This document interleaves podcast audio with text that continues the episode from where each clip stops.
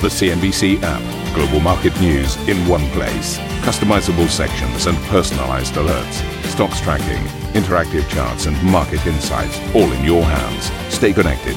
Stay informed. Download the CNBC app today. Good morning and welcome to Squawk. Here are your headlines this morning. Disney shares rise in extended trade after hiking prices for its streaming services. But the entertainment giant reveals a larger than expected subscriber loss with CEO Bob Iger pledging to sharpen their focus. We're prioritizing the strength of our brands and franchises. We're rationalizing the volume of content we make, what we spend, and what markets we invest in. US stocks slip ahead of today's key inflation print, with Wall Street looking for signs the Fed's rate hikes are taking hold ahead of September's all important decision.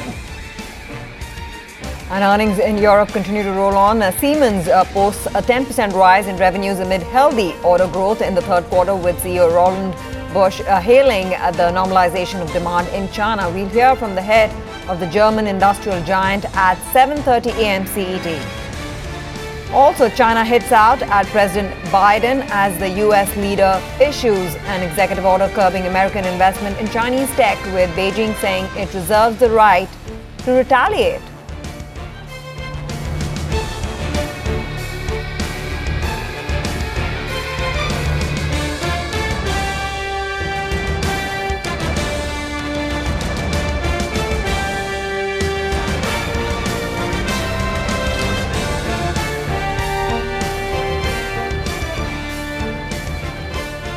Disney has posted a mixed set of results for its third quarter, as you can see, on a beat, a miss, and a beat on the EPS revenue and subscriber numbers. The revenue marginally missed expectations, with 9% growth in its streaming division, outweighed by falling income from its film and traditional television businesses.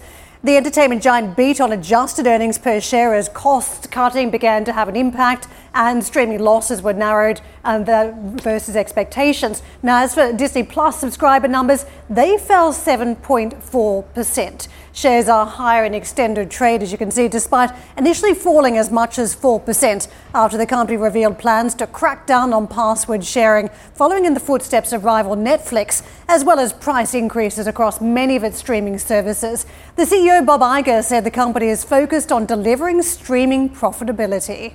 Since my return, we've reset the whole business around economics designed to deliver significant, sustained profitability. We're prioritizing the strength of our brands and franchises. We're rationalizing the volume of content we make, what we spend, and what markets we invest in. We're deploying the technology necessary to both improve the user experience as well as the economics of this business. There's a lot to pick through here, starting up with movies. It's been a huge cycle for films. Uh, the Oppenheimer Barbie phenomenon, and uh, effectively Disney hasn't had some hits. That's a problem. Bob Iger was still talking about the hits for the past decade Avatar and Frozen. That's been a long time coming since we've seen those movies on the big screens. In terms of the parks division, I thought that was fascinating. Also, you saw a drop in the attendance of the numbers at Florida, but you had the bounce back around the reopening theme around Shanghai and Hong Kong. So, again, swings and roundabouts taking place. But for me, it was interesting to look at the, the disruption of the television business because Bob Iger had very much put a target on this part of the business when he floated plans around what to do with linear television. And we saw that decrease there, what, down 7% on those numbers and the cord cutting uh, impact, impacting ABC, um, National Geographic, FX. But uh, the streaming service, I think that was interesting too, where you had an increase but it was driven by prices. It wasn't driven by subscribers. So there are a lot of moving pieces for Disney in this latest quarter. And Karen, it's interesting, right? The uh, password crackdown, uh, password something dangerous happened that these streaming giants are initiating. It, it, helped with sentiment on Netflix. So I think part of the reason why in the after hours the stock is doing well is because of the restructuring of uh, the streaming business and the overall restructuring as well. There are murmurs in the market that as part of this restructuring exercise, which the market is excited about, uh, there could be uh, a sale in the works. Now, whether it's as a whole, because nobody has the gumption to actually buy out Disney as is, or, or some part sale, especially for the TV business and the business that's not performing, which is the production business, remains to be seen. I think also there was something lacking on the front of their AI strategy. They didn't say so much about AI this time around, and many people are expecting whether or not that would be in the works in an ad-supported uh, uh, tier model for uh, the for the TV business, for the streaming business, and whether or not that would be the way forward. Because right now, Disney, the way it's going, it could risk obsolescence if it doesn't do much on AI. It was Needham a couple of months ago or several weeks ago talking about whether Disney could be a buyout target.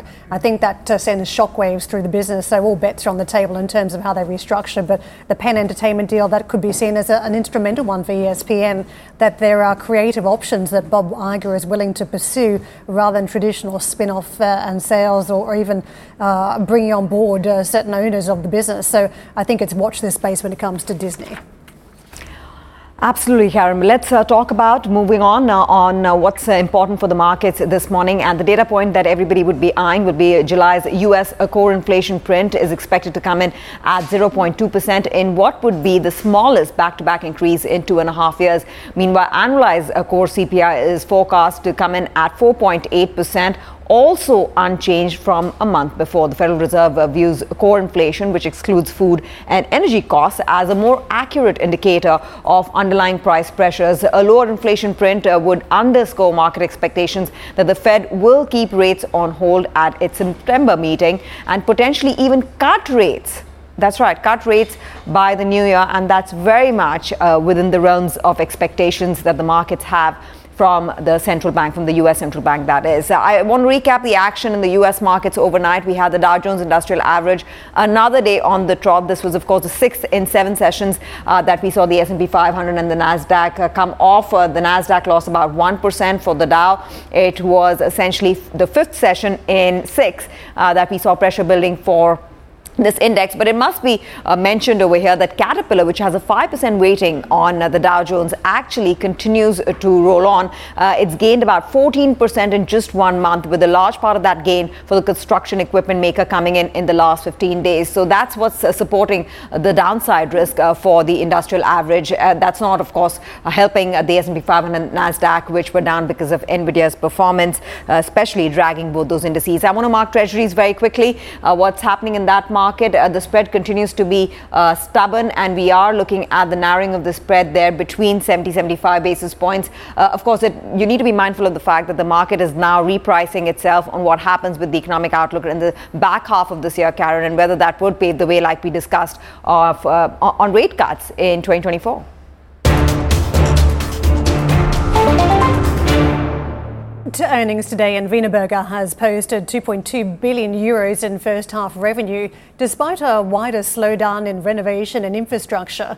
The world's largest brickmaker says construction has been on the decline in Europe, but the business in the United States continues to perform well. Joining us now in studio is Heimo Scheuch, who is the CEO of Wienerberger. Nice to see you, Heimo. Thanks for having me here. Good morning. Good morning. I, want to start with the, the first line in your results today. Construction markets decline in Europe. North America is more resilient. Is this purely down to the impact of interest rates now hitting these economies differently? Not at all. Actually, interest rates play an important role, uh, as you well uh, know. But it's also the European approach that is very different from the US one. So here we have obviously from a demand side also a certain um, problem here in Europe because there's a lot of regulatory change in the market with respect to new construction and renovation. So, when it comes to the outlook, what do you expect to play out from here? Because these complex uh, mix of events are not changing. We still have the rate scenario to play out. We still have regulation. We still have the impact of raw material costs, which a lot of the uh, companies are reporting uh, is not abating as much as they would like at this stage. And we know wages are remaining sticky. So, so what transpires from here on these markets? Well, we at Wienerberger actually we assume that these markets won't get any better right now. We, it's a sluggish environment, to be honest, and we will see a weak uh, building environment in the next next uh, one or two years. Hi, good morning. Uh, I just want to touch upon the renovation uh, activity and renovation demand. Has it picked up uh, in this particular quarter? No, it has not. Uh, the renovation, also from a perspective, if you look at the different countries around Europe, is under pressure because obviously the availability of uh, money for people is not there. Affordability is an issue when you talk about renovation, and especially state funding programs have come to an end in certain areas. So we need a stronger um, approach by the European Union if they want to achieve their 3% renovation rate in order to get the Green Deal done. And we'll talk about, of course, uh, how you are working towards sustainability and your efforts on that front. But I just want to touch upon an important market which has been sluggish for you, which is Eastern Europe. That mm-hmm. continues to be the case? Yes, obviously Eastern Europe has already suffered last year. You remember interest rates were much higher than in the Eurozone. I talk about Poland, 15, 16%, also Hungary, 18% interest rates. So here literally you, it came to a standstill, the new residential housing market. We will have it still this year. I think it's flattening out at a low level, but again, here we will see hopefully some growth uh, next year already. Just want to get a sense of how you're thinking about the business and the trajectory because it was late last year, in November, you were planning out for three years, which I think, given how difficult the events have been, to see out for three years is quite a, a huge effort anyway. But now we've got uh, very difficult conditions. You're also talking about stepping up uh, cost management as well in the business. Just how quickly has the environment changed and how dynamic do you have to be now versus what you're anticipating in November last year? Perfectly honest, it's a, it's a crazy world to be honest. Last year we were actually putting extra shifts in to satisfy demand levels at this very uh, period of the year. Today we have to cut back on production. So you are absolutely right. We have to be very flexible, very quick in adjusting to demand levels. It's about uh, three months to six uh, uh, uh week, uh, weeks in the different markets. But we need to be really very quick in implementing and flexibilizing our cost structure. Just on the cost side, we were talking to Continental yesterday. It did strike me the amount of extra cost they're still seeing through the business. What are you witnessing? Where are you seeing some cooling in terms of those inflation pressures on prices and what's still remaining elevated at this stage? Well, keep in mind inflation is still pretty high. Wages, as you mentioned, are still up in around Europe. So we and that's we, not going to change, right? That's not going to change. I see the environment around six percent um, around Europe. The, the, the, inflationary cost increases also for next year. So we will remain in this territory for a while. Uh, we were talking about your sustainability plans, right? And uh, you are making strides on that front uh, with investments in the United Kingdom. How are things uh, going as far as the setup of the factory is concerned for new roof tiles? Very well. We are very satisfied. You know, we are testing new technology. We are going from uh, electrification of our plants to using other uh, energy resources for producing our products. So we are have you our okay financing? Uh, financing is not an issue. Actually, we have, as you know, strong cash flows, and for me, it's much more important that we finance and that we are not relying on any subsidies. But on the other hand, it's so important that we test around different countries, different uh, ways how to produce, because energy resources around Europe and the US will be very different in the next 10 years. And uh, keep in mind, we have 220 locations. So we need to uh, make sure that they are um, have the right energy resource and are completely, I would say, independent from the grid. Speaking of the future, I want to get into uh, the amount of housing stock because as you talk about demand in certain regions, uh, the UK, Belgium, Germany, Netherlands, France, uh, where you're talking about the decline in new build demand, are we getting to a stage where down the track we are coming into some sort of a housing stock crisis? Uh, what do you see based on the level of investment at this stage? You're absolutely right. We have actually two major issues. The first one is that uh, during the last 10 years, not enough houses or apartments were built. We have migration in Europe, we need more houses, so we have had a very low building rate. Uh, now we are actually in some countries already below the level of 2009. You remember the crisis then. So actually, when you look in the next two, three years, there might be a dramatic shortage in certain areas. And that's why I alert especially decision makers on the political front that from social housing we need to do more in Europe. Yeah? Also in this country, by the way. So, what's the answer to social housing? Is that about getting private investment aligned with public investment? Is it about uh, a change in government policy? What's the most direct way to intervene in the market? May I say something uh, very honestly to you? Social housing has always been a political issue. They only build social housing if they're up for re-election. We need a long-term program. Yeah, if you look around Europe, you need more or less a 10-year program for social housing because you get an inflow of people, and therefore you need provide affordable living for them. So you can't just say for, for an election period of four years we will do something. Yeah? Mm. So this is it has to be done by the state. On the other hand, you're absolutely right. You need to bring more private money into the sector and make it more attractive to invest in social housing. But are you seeing private money come into the sector? And you know, are you engaging with private equity firms on that front? I want to tie in that with your outlook for the next year because now there's much talk, talk about how rates could have peaked. They may stay higher for longer, but at least they've peaked. I think you're absolutely right.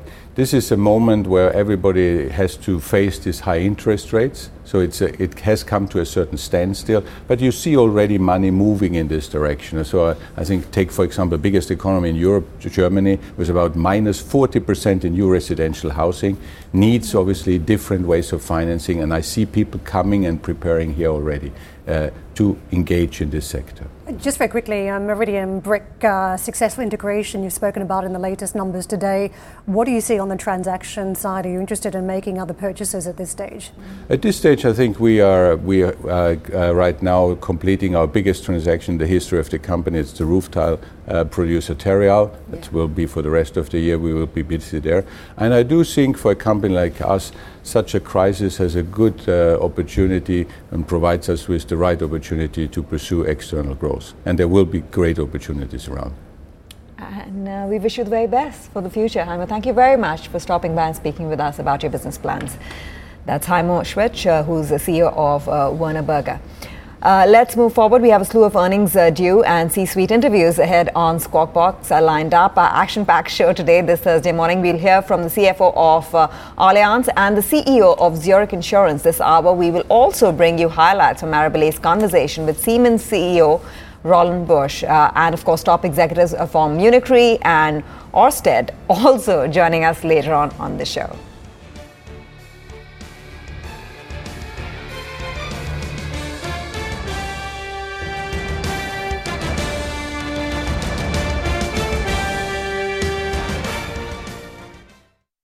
Ambition to me is about doing better. I think ambition creates a pathway. The best advice I can give someone starting off a career is don't have a career, have lots of careers. Try loads of different things. Talk to people and put your ambition out there. I don't feel that I've hit peak ambition because it's a learning journey. CNBC is where ambition meets opportunity. What does living ambitiously mean to you? Hear it from our CNBC anchors, reporters, and global business leaders on CNBC.com. More earnings here in the region. Allianz has posted a beat on second quarter operating profit, uh, which came in at 3.8 billion euros. And I'm pleased to say on that, uh, on the back of those numbers, we are joined by the management of the company. Uh, uh Giulio Terzariol is uh, CFO of Allianz, joining us right now. Uh, Giulio, it's great to have you on the show. Thank you very much for your time. I do want to start off by understanding your operating performance uh, for your key segments, especially life, health, and property casualty. No, uh, thank you. Uh, yes, we had very good results for the quarter. I would also say we had very good results for the six months. Our operating profit for the group is uh, 7.5 billion, which is 15% higher compared to the level that we had uh, last year. And if you remember, last year we had record profit for Allianz. Now, coming to the segments, in the life segment, we see very strong new business margin. That's very important. So we continue to put production with very good margin, and that's a reflection of all the work that we did on the product side, and also clearly the rate environment is also helping. And the in-force business is delivering very strong results too. We have an ROE of 15% uh, on our life business. So we see a lot of solidity in uh, our life segment coming from new business and also coming from a reliable delivery from in-force. When we look at the P&C business, we had uh, basically for the six months almost uh, 4 billion operating profit with a combined ratio 92%. So very good results, and we see a very strong performance in commercial lines where the combined ratio is even below uh, 90%, and we see a lot of resilience in uh, retails. There is some pressure coming from uh, inflation, but we are reacting with uh, rate increases. Rate increases are even accelerating, and then we have also the benefit from higher investment income. So at the end of the day, when you put all together, really a strong performance for the quarter, but also very strong performance for the uh, six months of the year. Right. And, Giulio, would you be looking at building your uh, asset management business, especially with allocation to more fixed income assets at this stage, given where rates are? Yes, absolutely. So, as you know, we are uh, clearly, uh, I would say, powerhouse in uh, fixed income, especially uh, through PIMCO. We are seeing flows coming back, by the way. Uh, last year was very challenging from a flows point of view. We see we saw positive flows in Q1. We saw also positive flows in Q2, and we are seeing flows clearly coming also in July. So from that point of view, I think we are at these inflection points where we're going to see positive momentum in our fixed income space, and clearly we are continuing to build our capabilities in this space. We have an income strategy which is very strong. We have emerging market strategies which are uh, very strong. We invested in the Muni business a few years ago, and we continue also to look at opportunity in the private credit space. So from that point of view, we have a strong franchise. We are constantly working on uh, making sure that we can have a very strong product product range. Giulio, is this as good as it gets when it comes to property and casualty? You describe the latest numbers as excellent in that segment, but it feels as though even though volumes are higher, they might be cooling off slightly from that first quarter. No, I would say volume in property casualty are holding up very, very nicely. And also what is very important is to look at what we call the rate change or renewal. So basically the price changes that we are getting. Uh, and if you look at that, they are accelerating compared to what we had uh, last year and also compared to what we had in uh, Q1. So from that point of view, growth in property casualty is coming indeed as expected, even I would say to a certain degree, maybe better than what we were thinking. And we see some resilience of the volume. That's very important. When you put rate increases, there is always the possibility that you are going to lose customer. We see that the volume is very much resilient, and then we can get the benefit from uh, the rate increases that we are pushing through. Julia, it feels as though it takes someone to break ranks and to price lower, starting some sort of a pricing war and just changing the setting, or it takes governments to get involved. Are you worried about either of those factors? About no, no I'm not worried about. Uh, if you're referring to what happened in Italy, just to, to better understand your question, I, I, can you can you please rephrase the question? In terms of the premium what we've got at this point, premium increases after premium increases that uh, some customers are struggling to meet at this stage. Surely it could require some sort of government intervention. And of course, you mentioned the Italian windfall tax uh, on the banks. Are, are you worried about some sort of policy change here, or is the bigger threat really going to come from competition? No, I'm not worried about the intervention of government into the insurance space. I, I don't see that. Also, uh, what is uh, happening, we are reacting to the inflation that we are seeing. So it's not that we are creating now extra uh, profitability. We are just making sure that we can uh, keep the profitability level that we have been historically targeting. So from that point of view, I don't see this as an impact in the insurance industry. Regarding uh, customers, I think there is an understanding that because of inflation, premiums are going up. That's also important. We are working on the efficiency level too. So we are doing all what we can in order to mitigate any uh, price increase that is right. hitting the, the customer. But to a certain degree, clearly, right. we need also to use that uh, lever. Thank you for listening to Squawk Box Europe Express. For more market moving news, you can head to CNBC.com. Or join us again on the show with Geoff Cutmore, Steve Sedgwick, and Karen Tso, weekdays on CNBC.